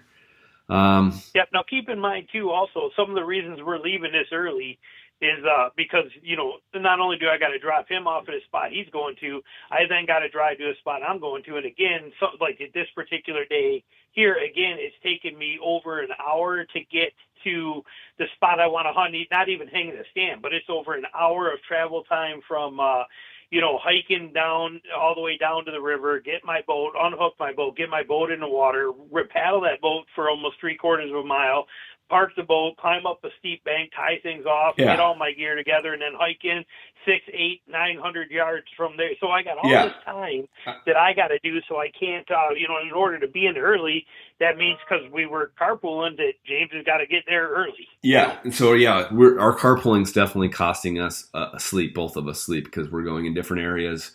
And uh, like you said, and I've got to get dropped off, and you've got to drive 20, 30 minutes to where you're going. And so it's costing us a good hour of sleep every morning for sure. So uh, I'm getting dropped off extra early because you got to get to your spot. So, Yep. like you said, so here I am, it's getting light out at seven, and I'm getting dropped off at five a.m. And my my my sets are fortunately I'm already set, so I've got two hours uh, in the dark to waste. And my my plan that morning, honest, I don't think we talked about it, but my plan was uh, actually was to uh, take a nap right where you dropped me off for about an hour and a half because I was like, why? What? I'm already set. Why? You know, I'd like to get in there in the dark, but I don't want to get in there too soon. Right. So I was going to take a little half uh, hour nap, uh, and uh, I reach for my uh, you you pull out of there, and I reach for my telephone for my cell phone, and uh, I realize that I don't have it, and I I start like panicking, and then I try to I calm myself down, and I'm like, you know, it's you know, you don't have to have a cell phone to survive. You will be just fine. You know where you know where you're going. You know what you're doing, and uh, I sit there and I think about it for a second, and I come to, I'm like, wait a minute, no, no, no, no, no. Your phone is not in camp 25 miles from here, 20 miles from here. Your, your phone is in the public bathroom. It is in the shitter stall. Sitting magnetic on, to the wall. yeah, it's got a magnet on my phone case, and it's just stuck, stuck to the to the wall right next to the toilet paper. And the next person that goes in there to take a dump is going to see my phone. And I just, oh my gosh, I'm like, everything is on that phone. My, ah, you know, like I can't, I, I can't, uh, I can't have, I can't lose this phone on this trip. I just cannot. And I cannot go sit in a tree stand and go hunting while my phone is just waiting for someone to steal it. And who am I going to call? Oh, wait, I can't call anyone because I don't have a phone. And even if I did, I'm like, I don't know Jason's phone number. Like, I how could I call him even if I got to a phone? I was like, I don't know anybody's phone number anymore. Like when I was younger and before, you know, I used to know everybody's phone number. And uh, I've never lost my cell phone before, so I, I do what I, am like. I either I got to start walking or I've got to find help. So I go up to the highway and at first, I'm like kind of submissive, and I'm like kind of just like got my headlamp out. and I kind of wave it, and cars are just flying by me. And uh, then I was like, uh, "This is not working." Uh, then no cars come by for like 15 minutes, and so it's then like 4:30 in the morning. yeah, it is. It's 4:30 in the morning, and so I finally here comes a here comes a rig, and I stand out in the middle of the highway, and I put my headlamp on as bright as I possibly can, and I stop. I literally stop this truck, and I notice the truck slowing up, and when the truck gets up to me, my thought is, hey, okay, put flash the light on yourself to let this person know that you're not like a creep, you know, like don't, you know, blind them with your light. So I end up blinding myself with my own light to, to kind of like, hey, I'm you know, I need help. And so I'm kind of blinded by the light and I'm looking at this guy and I'm telling him, I'm like, hey man, I'll, I will pay you money. I have, I have cash right here. I will pay you money if you can give me a ride, uh, back to this campground. And I notice that he's wearing head to toe KUIU clothing and he's a hunter and I start to get like I'm like, oh man, this is this is better, right? And uh, yeah, David Dunn. Shout out to David Dunn from Texas, uh, EMT firefighter. He says that he's pulling up on me, and he's like, "Oh, there goes my hunt." He's thinking car accident, and he's thinking he's an EMT firefighter, and he's got to help. And he's thinking, he's about to get bloody and he he's about to not go hunting this morning. And uh, I tell him what's going on, and he doesn't even blink an eye. Jump in the truck, brother. And he, I'm telling him where I need to go, and he goes, "Oh no, I'm I'm staying at the same campground." So we drive over there, and we go to the public bathroom, and I get my phone, and I'm apologizing to him because I realize that I, I've just cut a good hour into his hunt and uh, he's you know mobile hunting. There's no way he's going to be uh, in a tree before the sun comes up. So uh, you know I keep apologizing uh, to him, and he's telling me not to worry about it. And I offer him some money, and he doesn't want any. And And so uh, we exchange phone numbers, and uh, uh, I get dropped off uh, still in, in, the dark, and I actually make it to my tree stand right at, before gray light. And uh, I send uh, him a text thanking him again, and and oh, two hours later, down the same trail as uh, the morning before, here comes a nice little three and a half year old basket rack eight. Nice little eight point buck. Exactly what I uh, was hoping for. And here he comes. He's just strutting, not a care in the world, bebopping down the trail. Man, they move different than a mature buck. Uh, when they go to that four and a half, it, it, it seems to be a big difference. Like these younger bucks, like he's not just stopped and smelling; he's just cruising, careless and random. Yeah, he's just walking. Yeah, like, like these these two big buck encounters I have, they're like in slow motion, and they're just constantly, uh, you know, check checking checking the wind and smelling the ground and and uh, this dude's just bebopping. So he comes on through, and I'm like thinking I'm gonna have to stop him because he doesn't seem to be stopping at all. And he he gets right to about broadside, and he just stops on his own, and he starts smelling the ground, and it's sticky out there, but it doesn't look super bad. And uh, I draw back and pick a spot and feels good and let her fly. And man, my arrow hit something between me and him, and it totally loses arrow, like makes my arrow go wonky, and it ends up one foot at the base of a tree in the tree. He runs in, into into a little cedar tree, cedar brush tree. No, it's not a cedar tree. It's a little it's a little tiny pecker pole tree next to the cedar tree, cedar brush. He goes into the brush and he comes back out right away and he's looking at that arrow and he just goes right up to the arrow and he's sniffing it. And I load up another arrow and he's broadside and he's just like two feet, three feet to the right of where he was before. And he's facing the east instead of the west. And here comes the next arrow. And this one, he absolutely ducks the string. I mean, he just dips to the ground and, and runs off and trots. And my arrow goes into the ground. And it's three feet, two feet past, and two feet over from the other arrow.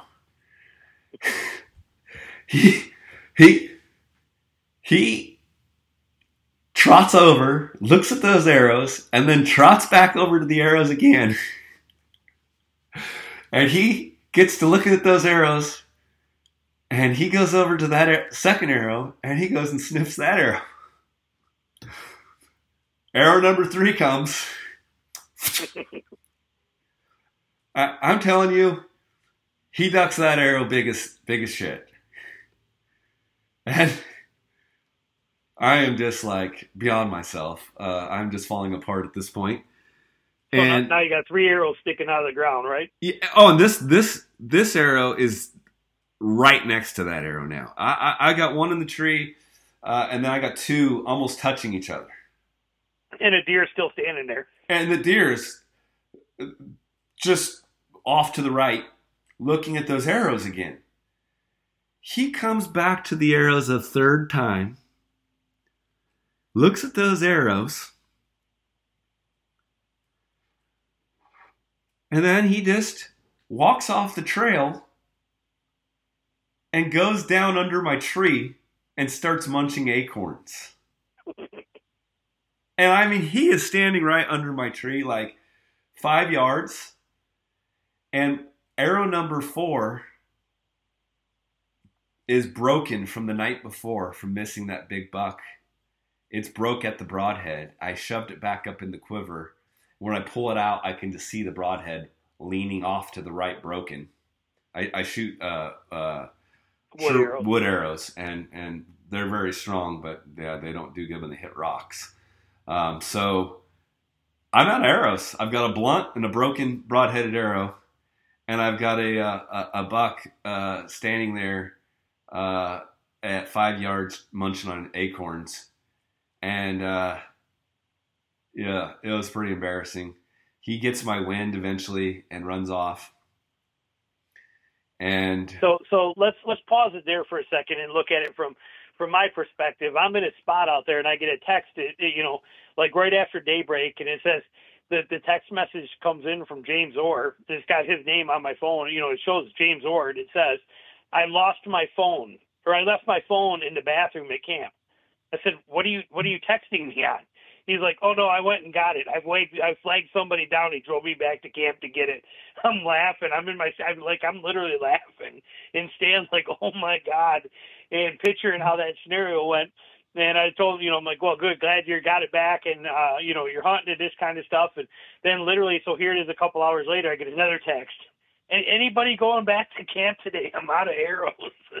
I I climbed down. I climbed down, and I've got a little uh, a little diamond stone rod in my backpack, and uh, I pull my arrows out out of the ground, and I'm like, I gotta I gotta clean these up. I've only got one arrow that's not broken. The other two are broken, and so I like and they're wood, so it's not like you can swap heads from a sharp one to a different one. They're wood arrows. Everything's glued together. Yeah, yeah. And uh, the the only arrow that I have that's any good is the one that was in the tree, because when they hit the ground, this ground is all rocky. It's soup. The, not not necessarily where we were hunting is rocky, but where I'm hunt this particular spot, there was like like I talked about that bobcat was working that rock. I'm set up uh, around a lot of rock. I'm, it's very rocky where I'm at, and uh, all these arrows go into the ground and hit hit this rocky ground and break immediately. So I'm down to one arrow, and uh, I don't have a, a, file. I just have this. It's more of like a, a, a diamond, you know, to, to, hone to, to keep your head sharp, not to to bring one back to from dull to sharp. But I, I get it doable. But I'm like, man, I at the rate things have been going, I sure don't feel very confident hunting with one arrow. And you say that John uh, perhaps maybe uh, moving spots at uh, on the lunch hour. So I send John a text and ask him, and he says that uh, you know he's contemplating it. He'll let he'll let me know how his morning hunt goes, and and he may move. So uh, here I am uh, once again. Should have got a rental car because I left my phone in the bathroom. Uh, I should have got a rental car because I just dequivered, uh, and uh, I've got uh, another uh, eight sharp broad-headed arrows waiting for me in camp. They would have been in my rental car, waiting for me at the parking lot, right? It's all yep, part of the game. Yep. So uh, uh, you know, here I am uh, uh, taking out of John's time. Uh, it's fast. He picks me up. We run to camp, but fast is still an hour. It's an hour. You know, I, I waste an hour of John's time, uh, but we do get sandwiches out of the deal, which I think we both appreciated. Uh, so I like literally we pull in, make sandwiches in one minute. I get arrows. Boom, we're out of there. I get back to the spot. I get dropped off. And I, I remember I, I texted you and I was like, I've now missed a big buck from this tree. And I've missed a nice basket buck from this tree. I had to go up and pull my arrows and, and put out a little ground scent in the area that I expect the deer to be working. Um, I'm feeling like about, I'm thinking I'm to move, I'm to move my set. And uh, you said, man, it's working. And if nothing's spooked, you know, you might, you might consider staying. And I said, yeah, I think you're right. Uh, because it's the rut. You know, I mean, you, you got bucks coming through there that haven't been there in days. You know, they've been out Yeah. searching other places. You don't, Yeah. you know, and, and obviously the spot you're in is where two bucks have already walked through already. Yep, and you, and I think you said something uh, around the lines of just to, to use your gut, you know, and that's what I'd been operating on anyway. And I was like, man, they neither of these bucks smelled me. I've yet to see the does, but I can hear them up in this brush. Uh, I don't see any other hunter sign. And another note: wh- when I walk when I walk back in that as I'm contemplating that at the trailhead. Oh, and, and I also, uh, since I'm just being super uh, honest here, I call Joel Turner when I get dropped off. Uh, Joel's my my head my head coach, and I'm like Joel, I'm a hot mess. I don't know what the hell. Like I just missed this buck. I know that it was from a limb, and I'm pretty sure he, he you know he knew I was there. And then he's stuck in the string, but it's like these things are invincible. What the hell? like And- like they're invincible. yeah, I was like they got it's like it's like they got a shield around him protecting him, and he's like, "That's BS, or you've got this, buddy." He's like, "You're making strong shots, right?" I'm like, "Yeah, dude, I'm making strong shots," but he- he's she's like, "You got to move past that. Your next shot, you're gonna X one." You know, he talked me up. He's like, "You, there's nothing to worry about because you got this." And I was like, "All right, buddy, I love you, thank you." And uh, I, I go and shoot arrows with Joel. Uh, I try to at least three, four times a year. We meet up at shoots. I go to his house. Uh, he's he, he's uh, he's a good buddy of mine. He's an awesome guy. He's been super helpful for me. So uh, I'm I'm I'm headed in, and uh, I'm like, dude, it seems like this is my third trip into this area, and every time I hike into this area, there's more sign. Like there's more rubs.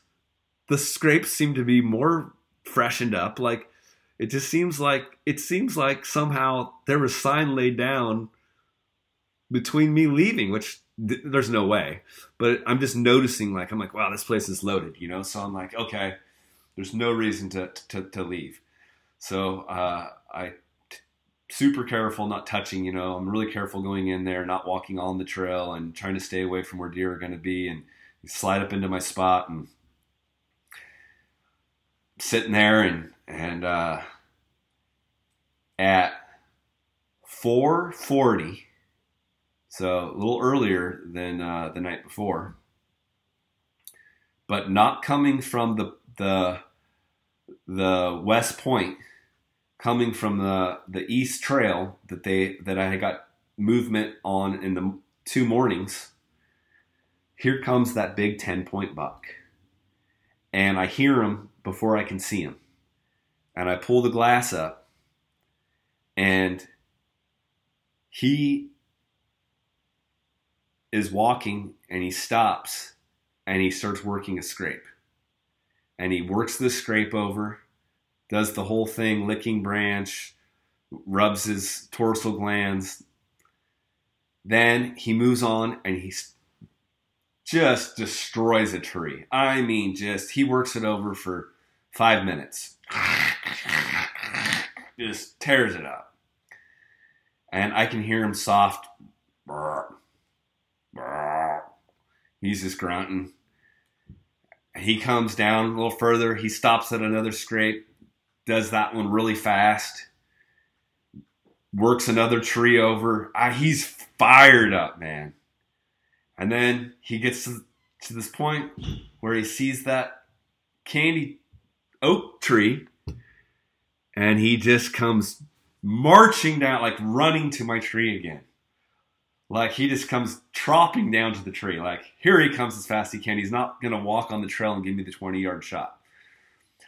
And he comes running down to the tree and, and he comes to the same exact spot as he does the night before. I mean, exactly.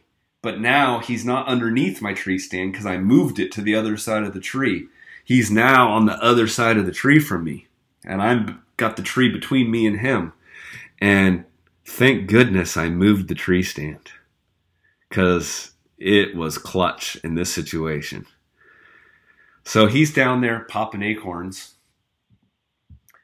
and I am getting a little worried about the the wind. Uh, if he moves, if he keeps moving the way he is, I'm gonna have to get my. It's gonna be, it's gonna be my good side for shooting, but my wind is kind of going that way, and uh, I'm like, I need to get him shot uh, on this other side of the tree. So I move the the bow over to my weak side, and I get out and I swing out, and I'm leaning on my saddle out around the tree, and I draw my bow back, and he is four yards, three, four yards, and he's quartering away from me, and I can just see the rib cage nicely, and he's he's he's he's feeding. It's just like it just looks really good, really close, and I'm like, uh, I I know I don't want to get him too high, I don't want him too low, so I'm I'm kind of taking my time there, and I'm I'm very calm at the shot. I remember, and the shot breaks, and the buck it reminded me of uh, of one that I'd rifle shot before uh, when I was young. When I the first buck I ever shot with a rifle when I was a young man, and I hit him high in the shoulder, and he jumped up in the air and landed on his head. He, jumps he jumps up and lands on his head, like he just jumps up and lands on his back.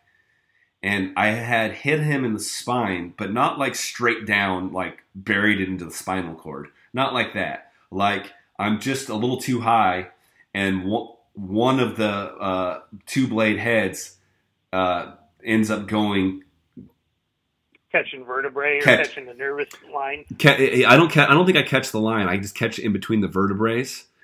Because um, because when I uh, in the autopsy I could feel it. Um, because he he doesn't end up paralyzed by by zero. There's no parallel. He does not end up paralyzed he he rolls over my arrow and breaks it off and he ends up right back up on his feet immediately like he he he he to his back boom back up onto his feet and i don't see any blood at all whatsoever. And uh, he like looks like he's getting ready to run. Like he's standing there like he's getting ready to just go. And i've already got an arrow nocked and i'm already coming back to full draw. And I'm already telling myself that that arrow's in him and you need to get another one in him wherever you can get it in him. And I get drawn back and he takes a couple steps because he is uh, now asked to me and he opens up. He, he takes one or two steps and opens up quartering away and that arrow just goes whoosh, and it's left side right behind the shoulder nice and tight but he's still only like three yards, so it's up in the air pretty good. And I think it's one lung, and it piles into the offside shoulder, and he runs out about five yards and actually lays down on the ground and rolls rolls over and then gets back up. And I move my bow to the other side of the tree, and I have another arrow nocked and he turns and starts to walk and I've got the right side available. And the, the, the arrow goes and I tight to the shoulder on the right side. And it looks like he's got wings. He's got arrows on both shoulders, crisscross applesauce. And he just flips over and rolls over and starts kicking his legs and dies right in front of me, 10 yards from my tree. Right there, dead. No, no track in there makes it easy. No. And I immediately call my wife and he's still kicking twitching. a little bit. He's still twitching, and I call my wife, and I am, I'm bawling. I'm like, just, I am just crying, and my wife is concerned. She's like, "Where are you at? What's going on?" And I'm like, "I did it." She's like, "What are you talking about?" And I'm like, "I just killed a whopper." I just killed him off, He's dead right now, right now, right under my tree. and she was just like, Are you okay? And I'm like, Oh, baby, these are tears of joy. And she was just like, Oh my gosh, I'm so proud of you. She's, I was like, and I was like, I gotta go. She's like, What's wrong? I'm like, There's another one coming. And she, and I, she goes, Do you have two tags? I'm like, I got a doe tag. and I hung up, and a six point buck comes down, and he comes down under my tree and he feeds right next to the dead buck. And I film him for a while, and I actually spook him away. I get out of the tree and run him off, and pack up all my gear, and give you a call, and uh, I start gutting the deer and the eight point that I missed comes out of the thicket, comes walking down, sees me gutting the deer, takes off running into the woods. I'm elbow deep into the deer, and I hear something below me come walking up, and the six point comes walking up in the dark, just standing there looking at me, covered in blood, look, gutting this buck out. It was incredible. Um, yeah, definitely makes for a heck of a hunting story for your first whitetail, huh? Yeah, man. And I am hook, line, and sinker. Holy moly! I'm like, this is so awesome. And uh, I've well, ne- then you also had a, quite an adventure uh, from your because you did some serious planning being in Oregon and knowing that you were going to fly and you had some plans in your head and you had some things figured out on how you were going to get this meat home and uh, yeah, that turned into quite an adventure on its own too, didn't it? Yeah, for sure. And and and also, I'm sitting here looking at this buck, and and normally, uh, you know, uh, I wouldn't have packed up all my stuff for. I mean, it was cold and stuff, but normally I would have just got right into. Usually, I don't even gut them. I gutless method, uh, get the meat pulled off of them. My stand, my procedure is gutless method. Pull the quarters all off. Once the quarters are, are all off, neck meat's off then I open them up and drop the guts out of them and pull my tenderloins and my heart out and do an autopsy. Uh, that's just kind of my, my method.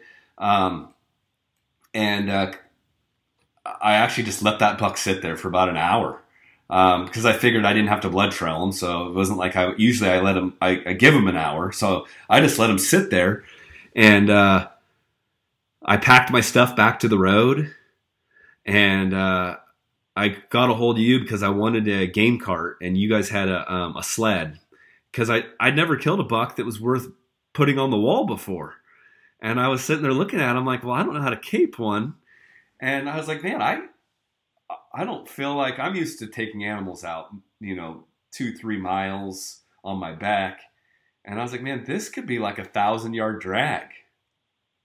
Uh, I think it's doable, and uh, you guys are like, just quarter them up and get them to the road. And I'm like, man, I don't, I don't want to do that. And you're like, okay, I'll bring you the sled.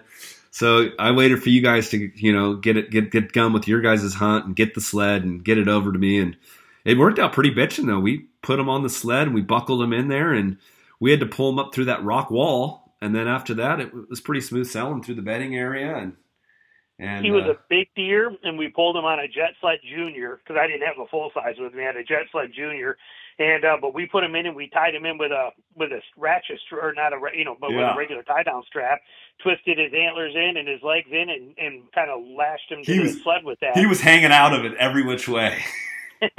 but it worked. It did. It did. And we got we got him out of their hole and and uh and and loaded up and uh uh and and like Jason said, I felt pretty good because I'd called a, a, butcher, which is what I do when I go out of town hunting, and I had a plan. I talked to a butcher that was comfortable with uh, uh, not only. Uh, I, am also kind of picky. I wanted someone that was willing to, to butcher my animal and not mix it in with everybody else's animal.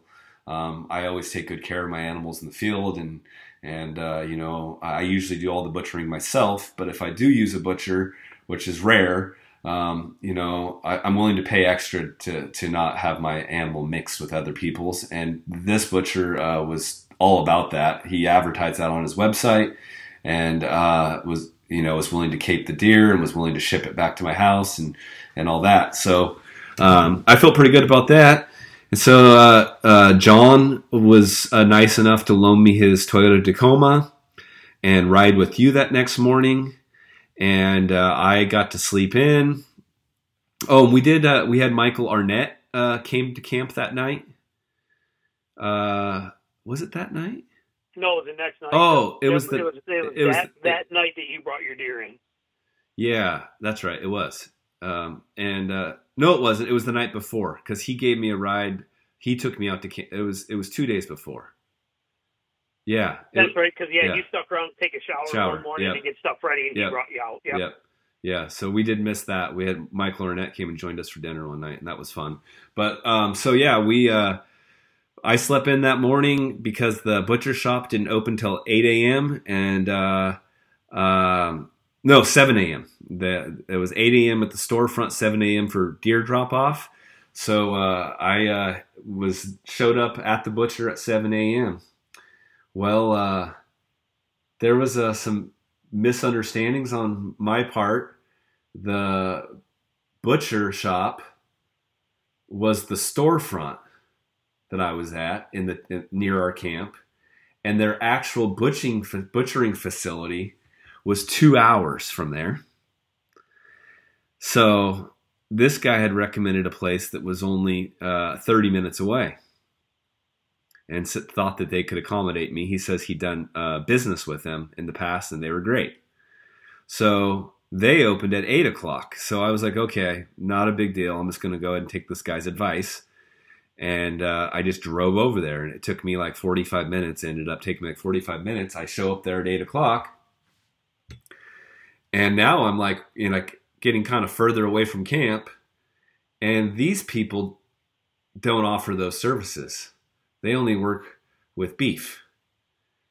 So I called the other butcher up that said they'll help me, but they're two hours away. And I'm like, you know what? Screw it. I'm going to, it's now only an hour and a half away. I'm just going to drive. I'm going to be driving all day. But, you know, I need to take care of business here. And uh, they So said, you're not only looking for deer processing, you're looking for somebody who will ship it too. ship, ship it too. And uh, I get a hold of them, and they said that their main uh, butcher had just quit on them, and uh, they're backed up with beef, and they can't help me. Now I'm like really like, oh man. Well, I go back into that butcher, and I'm like, do you guys have anyone else you can recommend? The one that's only do beef. And the lady, this lady working there, she was rough. Uh, she didn't even have teeth. She said that uh, that her boyfriend worked at the gas station across the street, and that he would butcher my deer and cape it and mail it to me. Uh, she she she thought he'd do it for a couple hundred bucks, and I was like, "That's not no." I was like, "Does he have a butcher shop?" She said, "No, he would do it in the parking lot while he was working." and that and that they could freeze it. And I was like, no. So I'm just kind of devastated. And this other butcher comes out, and this and this guy goes, "Hey man, that's a really nice buck you killed." And I was like, "Hey, thanks, man." And he goes, "Are you looking for someone to uh, to butcher it all up and, and uh, mail it back to you?" And I'm like, "Yeah." And uh, he gives me a business card, and he goes, "This is these are your people. This is what they do."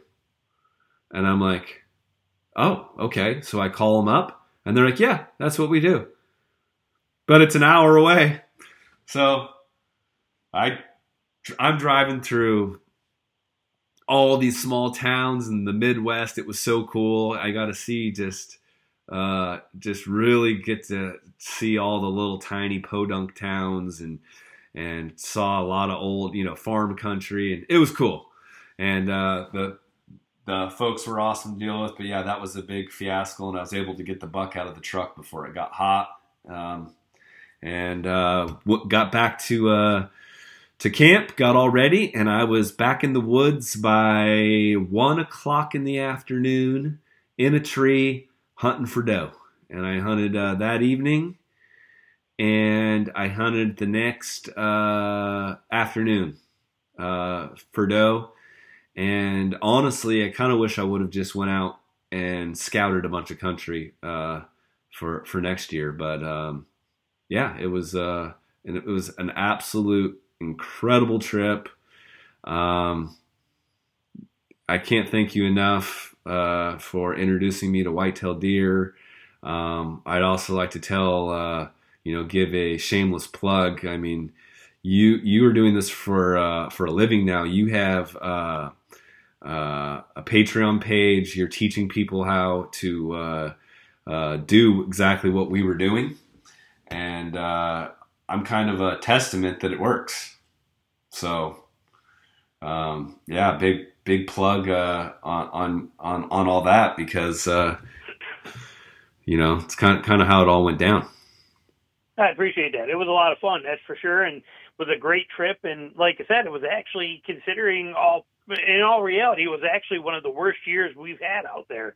Um, you know, I've been out that way eight years now, and uh, was like I said, one of the worst years we've had. And uh, for you, it, it was phenomenal, but still, like I said, technically speaking, as far as deer sightings and numbers, it was not what it should be. So uh, next time we go out there, hopefully it'll be a lot better as well too. So, but I mean, it was. Uh, was a fantastic trip all the way around. You got to, you know, shoot a beautiful deer. You were into them all the time, and there's no doubt you definitely had a lot of adventure. Yeah, man, and you had five opportunities yourself, and uh, John Tucker uh, missed the biggest buck of his life. Um, so, I mean, it's not like you guys weren't getting into deer as well. Oh no, we had fantastic trips. Also, you know, it was excellent. I mean, covered up in deer all the time, and um, you know, and, and yeah, I did. Uh, you know, like like we said, it's very sticky out there. I I managed to miss six deer in one week period out there. A lot of them by deflection, same kind of thing, little sticks that you can or can't see, and then also some uh, buck fever on some monsters and some little stupid stuff that happens like that. But uh, um, but it was fantastic trip all the way around, you know. But for like you said, you know, I mean, we all shot a few arrows at deer. Um, you were the one that ended up killing one. Like I said, John missed. Uh, he only shot one arrow. He missed the biggest deer of his life uh, yeah. out there, and it, it really it hit him pretty hard. He was pretty pretty upset about it. I get um, it. I get it. When I missed that that big one, the you know the the one I missed was the one I killed uh, uh, the night before, and that that was pretty cool to get that redemption. But I, yeah, it's it, it, it can be hard. You put all this time uh, and energy into this, and and then in, in closing, and it falls apart. It, it can be tough. And um, no, I'm I'm super appreciative and uh, super hooked on on uh, white. They're they're they're a little more predictable than than a blacktail deer. They seem to follow the script a little a little better. Um, they gave me more confidence though on. Uh, I, I, think that uh, I haven't given some of my sets enough uh, chance uh, on blacktails. Um, I logged 44 hours in the tree stand on this trip. Um, so I mean, I did have there was a lot of time sitting and nothing happening at all. It's not like I just jumped in the tree stand and shot one. There was definitely a lot of a lot of sitting around waiting, but uh, I, I never sat in the tree and didn't feel like I wasn't in the game. If I if I was in the tree, I felt like I was in the game, or I was coming out of the tree to to get myself in the game. And and uh, I love that style of hunting. It, it's it's uh, it's a ton of fun, and um, I'm already uh, looking at different states and uh, figuring out next year how I'm going to uh, you know uh, how I'm going to fit blacktails and whitetails into the month of November uh, yeah, I'm I am totally hooked on it. And I don't, and I live in blacktail country, so it's it's pretty funny that I'm uh, super into whitetail hunting now, and don't don't live nowhere near close to one we were teasing him the whole week that we were there and watching his excitement and everything. We were teasing James. We were like, "Yep." We kept. I'm like, "I kept. I look today. I didn't see your house for sale yet." yeah, that, be leaving there and moving to the Midwest. Yeah, uh, I'm. I'm actually uh, uh, plotting on a scouting trip out there, and I know you're like, ah, we don't really need to do any scouting trips, but uh, I, I just want the experience of being able to go into those woods and tear them up to the floor up and not have to worry about uh, hunting them. Um, I think it would be a, a, a, you know might go out there during shed season and look for some sheds and and uh, you know for like a two three day trip or something something I'm throwing around it'd be pretty fun. Yep, and it's not going to hurt nothing. You know, no. I mean, it's definitely you know if anything it'll help. But yeah. like I said, during the, this time of year when it's like that, uh, like I said, you can uh, you know every single spot that every single one of us hunted, we found it in sitting in Texas Roadhouse, eating steak and staring at, at onX. You know, and that's how we figured out where we are going to hunt each day. You know, and uh, look at how well it worked. Yeah, no, hundred percent. You know, every one of us were into deer every single day. Yeah, no, hundred percent, and and uh, it, it is also interesting that uh, it seemed like there was a ton of hunting pressure, but the hunters, like you'd said, like a lot of them wait around in the parking lot till gray light. That you don't see. A, some of them are moving around in the dark, but not not too much. and uh, it seemed like a bulk of the people really wanted to hunt just field edges, and so Yeah. you just blow right past those folks, and yeah, Yeah, but you start learning how to read it because we were terrain hunting. We Yeah. weren't, uh, you know, we weren't we weren't hunting food. We weren't hunting that. We were hunting terrain, Terrain. and how it relates to bedding. You know. yeah, and and wind, yeah. Yep. hmm Yep. So it was a fantastic trip. I'm glad you had a good time, and I'm glad you're hooked on it. And I can't wait to do it again. Yeah, man. Um, so, yep. Once again, thank you so much. And uh, you know, like I said before, uh, uh, if you guys are uh, uh, been whitetail hunting, you know, new to whitetail hunting, or just been doing it for uh, a long time, and uh, I mean, we all, there's always something new to learn. Jason, uh, he's hunting a lot of different habitat uh, habitat types from swamp to hill country, farm country, uh, urban, uh, wilderness. Um, so he, he's not a one trick pony. Uh, and, and so the stuff that he's teaching isn't, you know, how, how to kill a deer uh, in Michigan. It, it's, it's how to kill a deer in any, any uh, habitat you run into. Um, that's some of the stuff that I learned uh, from Jason, you know, o- over the years uh, going through his content and um, and Jason doesn't rely on uh, trail cameras. Um, he doesn't rely on uh, uh, historical data. Uh, he re- he relies on reading fresh sign, hunting hot fresh sign when it's there, and, and that makes it a really fun way to hunt because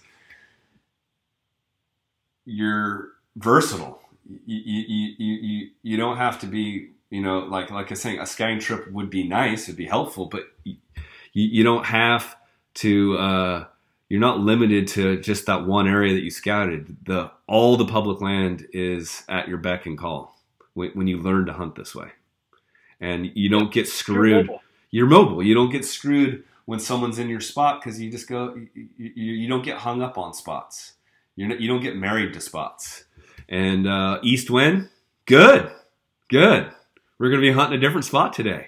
We haven't had any east wind. You know, you're not like ah east wind. My hunting's ruined today. No, you, you're, you're gonna throw. Uh, you're gonna throw. Uh, throw throw something into the wind and make it work. Yeah, that's what it's all about adaptability having fun enjoying it and you know picking those spots you know like i said there's there's a lot of power in picking a spot while you're sitting at a at a restaurant and you're staring at onX and you you find a spot you want to go and you're going to walk in there in the morning when you've never been there before and figure it out in the dark and set up and then have deer there you know Um, I think it's Dan Infalt. I could be wrong. I'm butchering this, but someone said there's there's one tree in the woods that a buck's gonna walk by today. You know, it's up to you to find that tree. Yeah, and, and I think that was Gene Wensel. Gene Wensel. one. Yeah, he wrote that. And come November, he said your goal is to find one tree in the woods that more bucks are going to walk to than any other tree. Yeah. And and and it is so true. I've watched so many of these YouTube videos and I'm like, why is that buck just walking towards that hunter? Like he could go anywhere. What's going on here? And uh, you know, you, you- when you look at the big uh, overhead picture, he was set up correctly. You know, he had the terrain in, in, in his feet in, in his uh, favor. He had the wind in his favor, and there was something drawing the deer through there. And uh, once you learn how to do that, um, it's pretty magical, and, and you can uh, it uh, transcends across the board. I, I'm going to be using some of these ambush tactics on Roosevelt elk when, when the when the rut's not firing and, and the bulls aren't cooperating. Uh, I, I'm going to start uh, setting up like this more more so on on some on some saddles uh, between bed and feed and stuff like that. For sure, it's more tools in your arsenal, then you know how to use them. Absolutely. And uh, one of these days, we're going to get Jason out to hunt some blacktails. That's that's my goal. We're gonna we're gonna It drag would him. be a lot of fun. we're gonna drag him out here one of these days. Um, but yeah, I just like to conclude this podcast with uh, thank you for the 23 whitetail um, hunt uh, in the books, um, and thanks for the friendship and the mentorship. Uh, you know, uh, in the podcast and and, and all the whitetail hunting. Uh, you've been a good friend. I appreciate it. I appreciate it too, and looking forward to us doing it again next year. So Oh, yeah. I'm looking forward to hunting with you, sharing a camp with you again here real soon. All right, buddy. Take care. We'll talk soon. All right, you too. We'll talk to you later.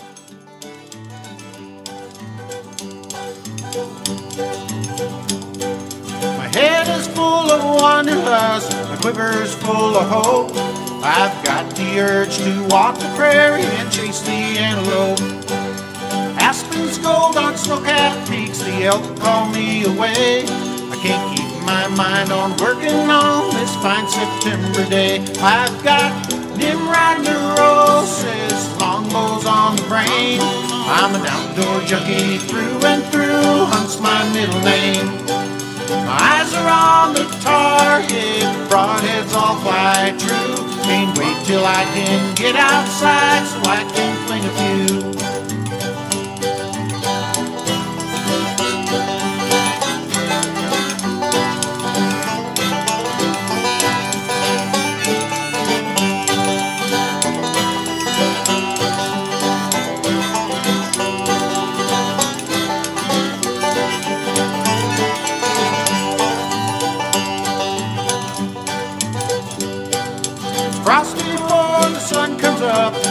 Are on the wing. The deer are fat and happy, no, they don't suspect a thing. I can't take it any longer, I've got to breed some mare. The only cure for what I've got is a week or so out there. I've got Nimrod neurosis, longbows on the brain. I'm an outdoor junkie through and through, hunts my middle name round the target, brought heads off like true. Can't breathe till I can get outside so I can think of you.